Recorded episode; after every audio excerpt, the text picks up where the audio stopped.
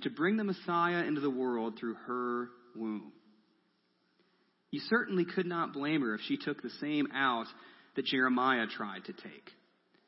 She was greatly afraid, and understandably so. But the power of the Holy Spirit would soon come upon her. The power of the Most High would overshadow her, and she would be a servant of the Lord. And then, of course, we read 1 Timothy 4.12. There's a reason this verse has been plastered on every single youth room wall in the history of the American church. 1 Timothy 4:12 Let no one despise you for your youth, but set the believers an example in speech, in conduct, in love, in faith, in purity. Timothy was a young man thrust into a very difficult ministry context in the city of Ephesus. But Paul encouraged Timothy to let his holiness do the talking, especially when his fellow believers, many of whom were older than him, might question or doubt his authority. God has a track record of using young people for his purposes in astounding ways in the past, and he can still do it today. Another point to consider is that the gospel is good news for all of us, but it's also good news for young people specifically. A man named Augustine was born in 354 AD, and he converted to Christianity as an adult, potentially in his 30s. And in Augustine's Confessions, he spends a lot of time looking back on the sins of his youth. Looking back on the days when he was dominated by lust and greed and ambition. And he confesses those sins to God. He repents of how he fell short. But Augustine also rejoiced that by God's grace, the sins of his youth were no longer held against him. The sins of his youth did not define him. He was forgiven and saved through the broken body and shed blood of Jesus on the cross. And in the same way, the sins of your youth do not have to define you. That's a message for all of us to remember, not just the young. But all of us need to remember that the sins of our youth do not define us when we were in Christ. You may look at your sins and feel that you are already beyond redemption. You're already damaged goods, beyond repair. But like Augustine, you too can find mercy, forgiveness, and reconciliation with God through Christ. Jesus once told his disciples to have faith like a child, a kind of humility and dependence upon Christ for what you need, like a helpless kid depending on a parent for their needs. And the good news of the gospel is that no one who looks to Christ with faith will be let down.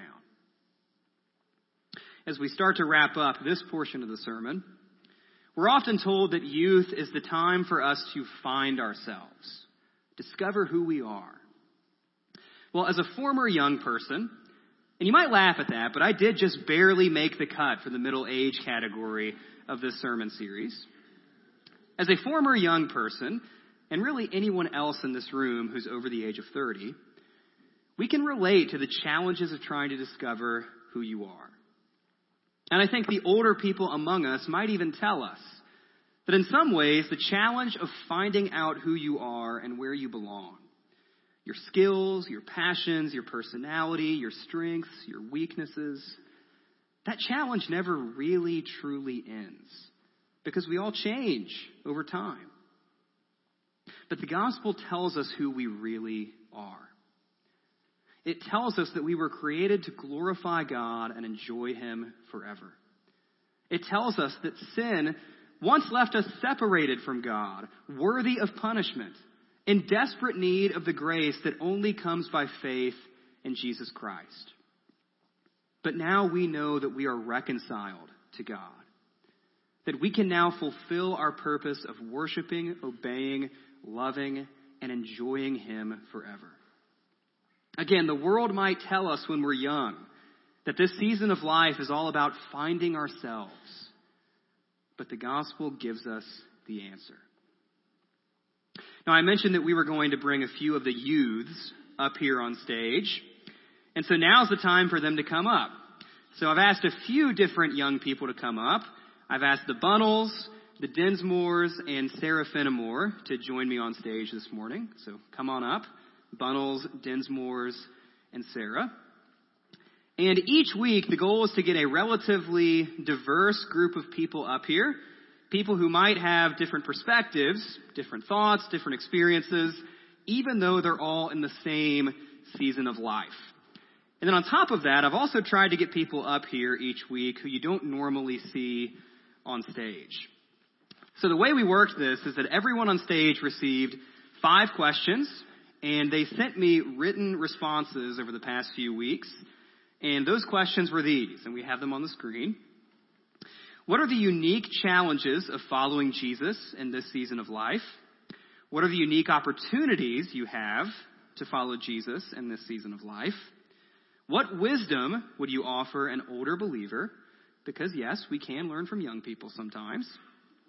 Question number four, how can your brothers and sisters in Christ better serve, pray for, and encourage you? And then question number five, what unique contributions can you make to the body of Christ at your age? So, those are the questions they were asked. At this time, I'm going to turn it over to the Bunnells.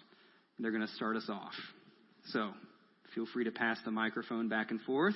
Make sure you hold it really close to your mouth. That way everybody can hear you. Got it. There you go. so if you don't know them, this is Wayne and Amber and their son Thomas. Uh, they've been married for coming up on two years now.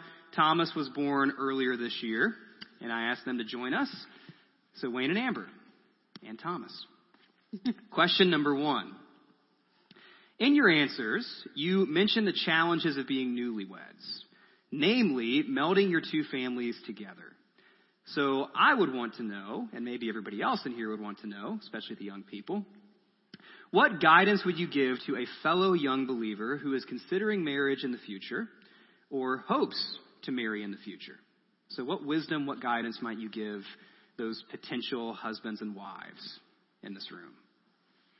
Uh, so, we talked about and prayed about this after we got that back from Pastor Ben. And the one thing that we were most sure we wanted to say was you have to be a united team.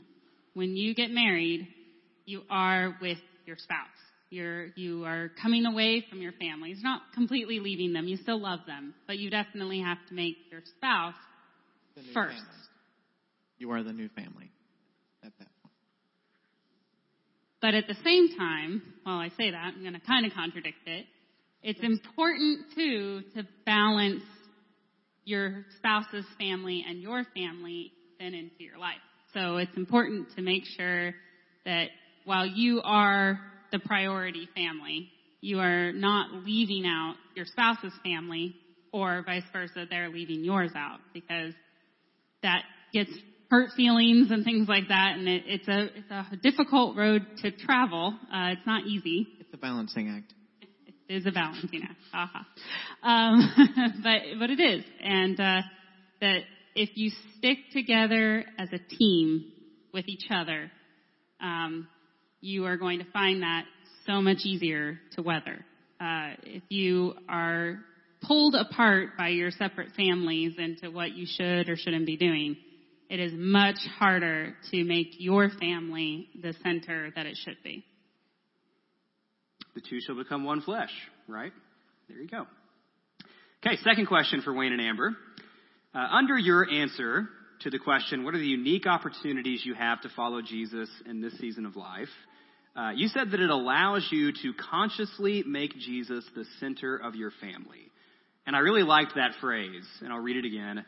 To consciously make Jesus the center of your family. So, how exactly have you gone about doing that? Making Jesus the center of your family? So, I think the, the consciously part is the really important part to that. Um, and that is that we, we actually, before we got married, talked about what do we want our life to look like for the two of us and then for the three of us and we talked about Jesus. We wanted Jesus to be a very major part of our lives. I grew up when I was really young with Jesus as a major part of my life and then kind of fell away from that and for a while, and obviously I'm back. Um, but and it's it's better. It's better with Jesus. Jesus makes everything better. Um, and we knew we wanted that to be a major part of our married life and and our individual lives. Um, so we work really hard, um, and we still fail at it. Trust me, we're not like preaching that we're uh, we're perfect at it or anything. Um, but trying to pray together a lot more. Um, trying to read the you know the Bible and and other biblical books you know um, together. Uh, that's a really big one that we often struggle with because we get busy and we think we don't need to take an hour to read that chapter we were going to read. Um, but when we do take that hour and make that a priority in our lives, make that a part of it, it is so much better for us. And we both feel just better with each other, better about our lives, less stress. And I know that sounds contradictory because it's like, well, but you have to put other things on hold and you're stressing about those. Um, but you, you make that conscious decision to make it a part of your life at that moment and it does feel so much better and it does so much better. Yep, you said it. that might be another marriage tip uh, for the for the young people. Yes, dear. Yeah, in, in all seriousness, part of the reason I thought that phrase was good is is you know like we mentioned a few minutes ago from the book of Proverbs. Um, it's certainly easier to form good habits when you're young uh, than when you're old. Not that it can't be done. Of course, people change and people grow and people mature uh, by the grace of God and, and with the guidance of the Holy Spirit. Uh, but it's certainly uh, good for us to develop godly virtues and godly habits earlier rather than later. Okay, last question for the Bunnels. Uh, you've talked more than once in your answers about the challenge of becoming parents. Uh, so, how specifically can the church better serve the two of you, better serve Thomas, and how can we better serve young families like yours? Uh, whether it's a single mom, a single dad, uh, parents with one kid or two kids or three kids or adopted kids or whatever that might look like. How can the church better serve and pray for and encourage young families like yours? Um, just uh, kind of prayer and support. Um, everybody has, you know, the older generation has gone through this and, and being able to talk about it and, and being like, yep, I was in your shoes. You know, I had a discussion this morning already about our, our five hour trip that, well, that turned into a six and a half, seven hour trip to Missouri and talking about how Amber's climbing back in the back of the car on the way as you know we're driving we can't stop again we gotta so she's going back to feed the baby and and i'm just okay keeping going and you know, um, relating and being like, hey, you're not the only one going through this. This is is normal. This is, you know, kind of all of that, some of that um, confirmation that you're not alone. I think that's that's a big part of it.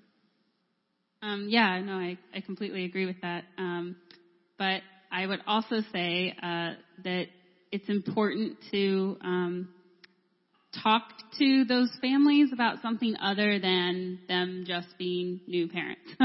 um, I guess in in a, in, in a way, uh, you know, to help them realize that that's not all they are. Uh, there's been times where I think um, I think we can relate to this too. We feel like that's all we are now, um, and we've lost our individual identities. We've lost our identities as other things, um, and, and trying to balance that out and regain you know, we're not just parents. Of course, we love being parents and we're very happy about that. But we're also two individuals and we're also still a married couple who want to go do things without the kid, you know, and things like that.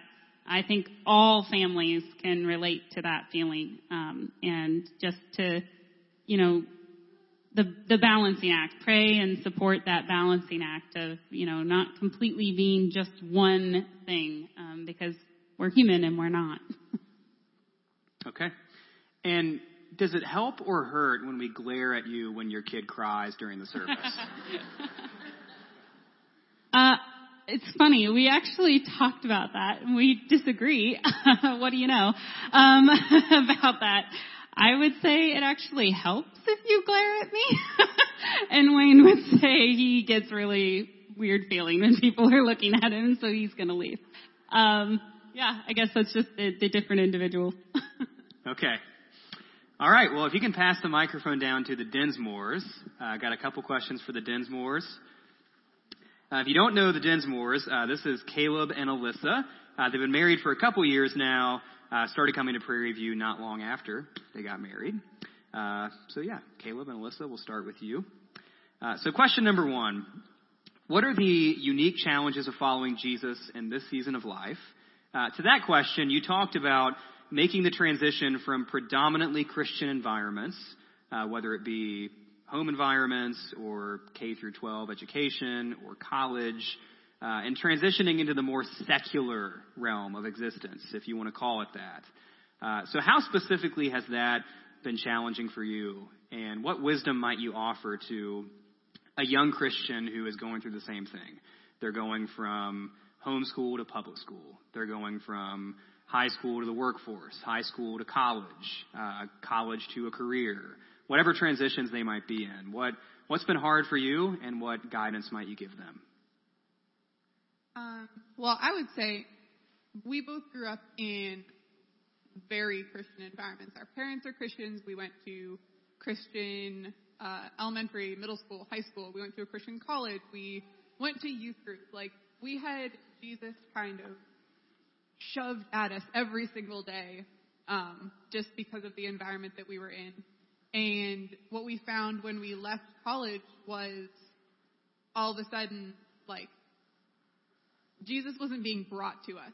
God wasn't being brought to us every single day like um, like it was when we had chapel or we had our small group made out of people on the floor in our dorm that we saw every single day. Um, and so it's been, uh, it was kind of unexpected. I don't know why, but it was unexpected that we were like, oh, we have to create these moments now in our lives where we're intentionally seeking out God and intentionally seeking out um, this community that we've kind of relied on our whole lives to bring us closer to God. And it's now kind of on us to to make the choice to continue pursuing God every single day instead of kind of being led to Him. Um, that was, I think, that was just an unexpected challenge of graduating from a Christian school and having grown up in a Christian environment our whole lives. And I know that not everyone has that same experience, but that was something that we noted. Um, and so I don't know what wisdom there is besides like recognizing that and making the choice to um, like do devotions together, making sure that we're praying every day, making sure that we're in God's Word, um, because we don't necessarily. There's no other way we're going to get it unless we make that choice ourselves. And so it was kind of a transition into being more intentional than we ever had to before about our relationship with God. Okay. And then question number two. Uh, you talked more than once in your answers about uh, people your age who are questioning aspects of the Christian faith, uh, people who are wrestling with doubt, uh, some to the point of abandoning the faith altogether. Uh, and so, from your experience, what aspects of the Christian faith do you think young believers are struggling with the most? And how can Christians and churches kind of walk the fine line of being gracious, being patient, being open to questions, uh, while also not just going with the flow of whatever culture says. Everyone glare at Amber. so, Dinsmores, go ahead, give us your answer. Hold the microphone close to your mouth. That way yeah. people can hear you. Okay. Um, uh, so that is a very complex question. Uh, it which, is. Yeah, I could go on at length about, but um, uh, in my experience, I think it boils down to, well, it's not boils down to, but there are different areas that I think are especially challenging. Um, I mean, you have like the classic issues like the problem of evil and, and suffering that, I mean, we're all still like, you know, like that's thing. Um, sorry. Um, uh, in my experience, I think something a lot of young Christians kind of struggle with are uh, a lot of the uh, like the strong ties between uh, Christianity and certain movements, like political movements. I don't want to get too into into that, um, but like for example, a, uh, a previous mentor of mine from my Christian high school, uh, his wife on Facebook told me that he would be very disappointed in uh, a very neutral opinion that I shared on Facebook. I think, uh, and that you know, like that's hard to hear, especially when you're um, like that was someone who you looked up to, who you who you saw as like a a strong Christian believer. I'm not trying to say don't have strong convictions, but uh, try not to be hostile about them because like you have an influence on on the young people that you that you kind of mentor and pour into. Um, another area that I think is closer to me that uh, I personally struggled with in college was the uh, relationship between faith and science.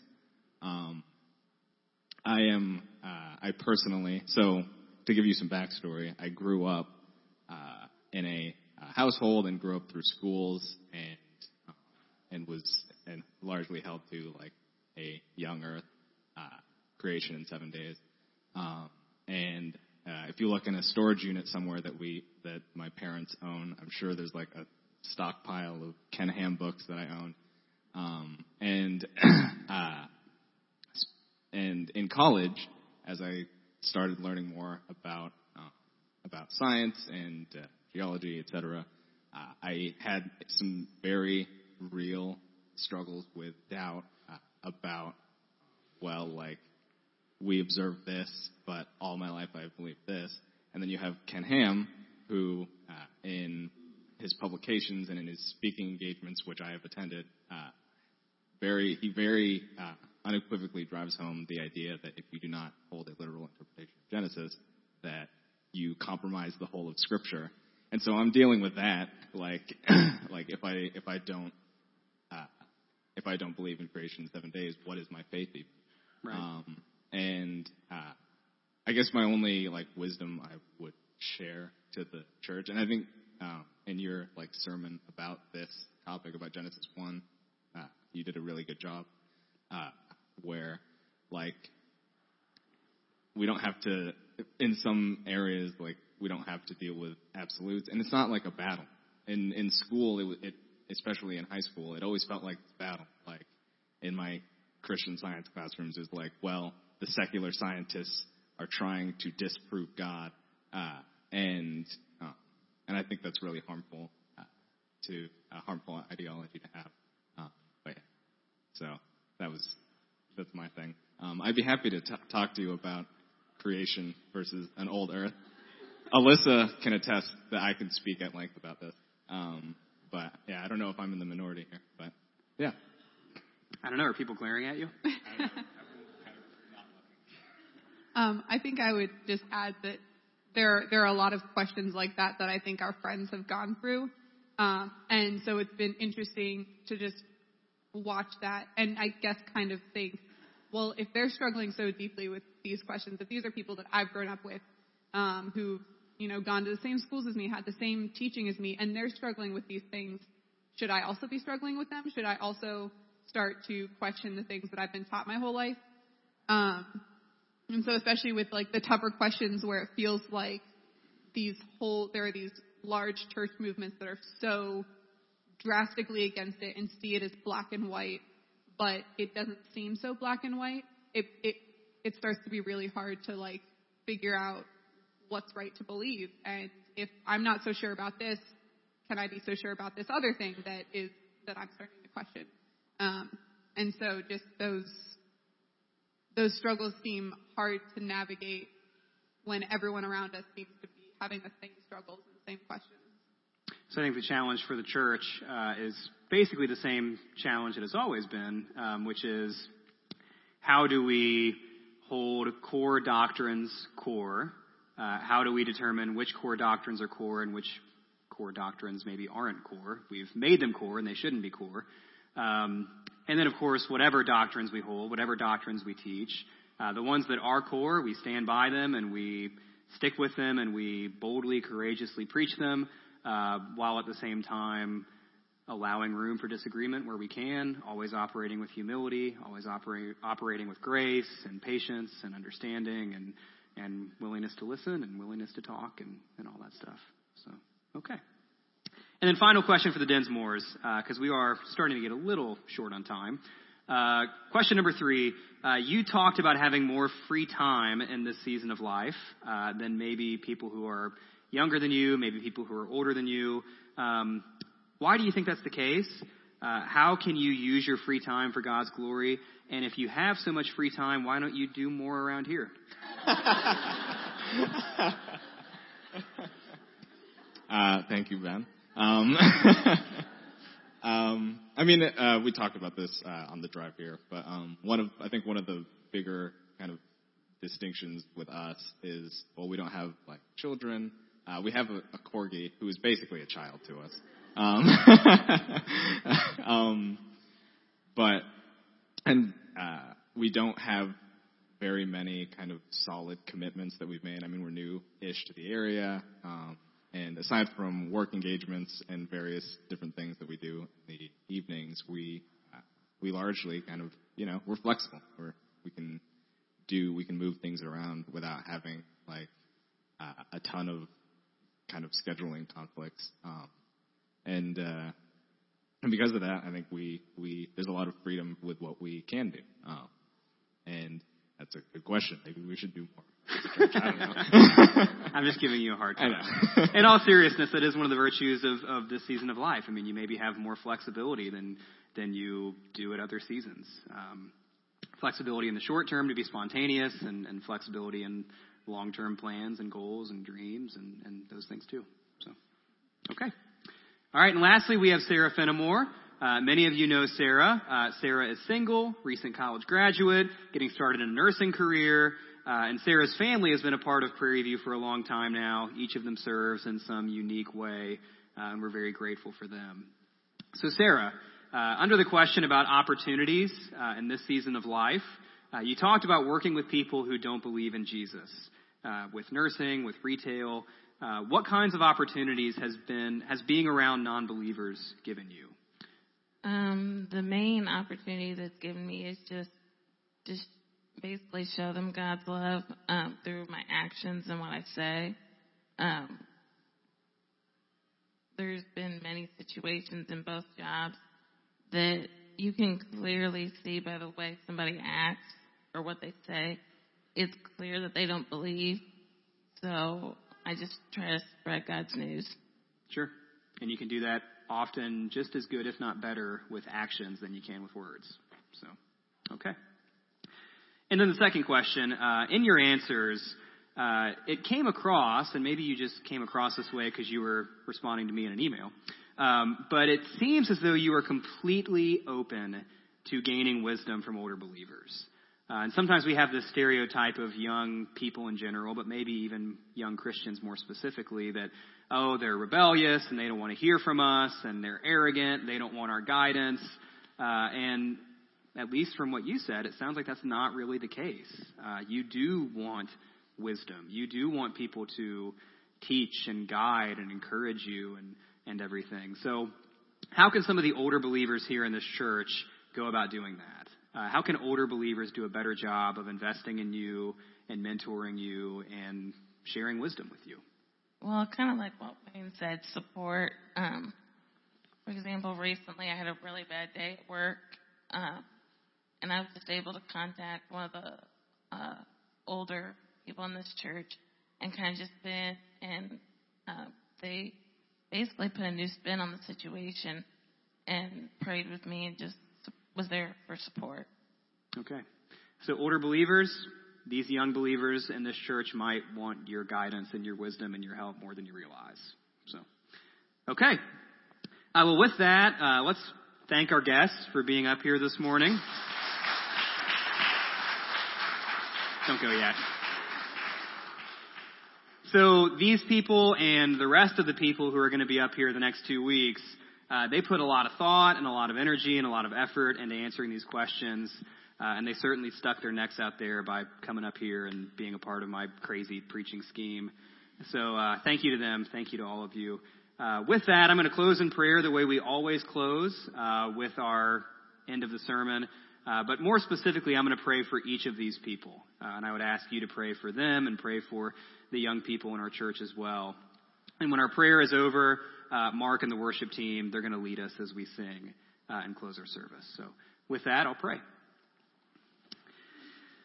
Father, again, thank you for this morning. Thank you for this time we have together. Thank you for, again, your son Jesus who calls us together uh, across ages, across experiences, uh, across different seasons of life. Uh, we all worship you. We all worship your son. And Father, we have that in common, uh, even though we may lack other things uh, in common. And Father, thank you for the Bunnels. Thank you for the Dinsmores. Thank you for Sarah. Uh, just their godliness at a young age, uh, their maturity. Uh, again, we are just inspired and encouraged uh, by young people who are willing to get up in front of some strangers even and talk openly about their faith, uh, talk about uh, their struggles, talk about their doubts, talk about their challenges, um, and ask for wisdom. And so, Father, I pray that you would be with the Bunnels, be with the Dinsmores, be with Sarah, be with the young people in our church. Uh, again, we're defining young as 0 through 29, and we don't have anybody basically under the age of 25 up here. But we've got a ton of kids in the Kids Kingdom hallway. We've got kids in the youth group uh, who are all facing unique challenges and unique um, hardships, even with their faith. Um, this is a time where it's not really all that easy sometimes to be a young follower of Christ. Uh, so, Father, I pray that we as a church would do a good job of encouraging these people and loving these people and guiding these people and uh, valuing these people uh, as the gift to the church that they are. Uh, so, Father, again, we thank you for this time. We thank you for this morning. And we thank you for these people. And we ask this all in Christ's name. Amen.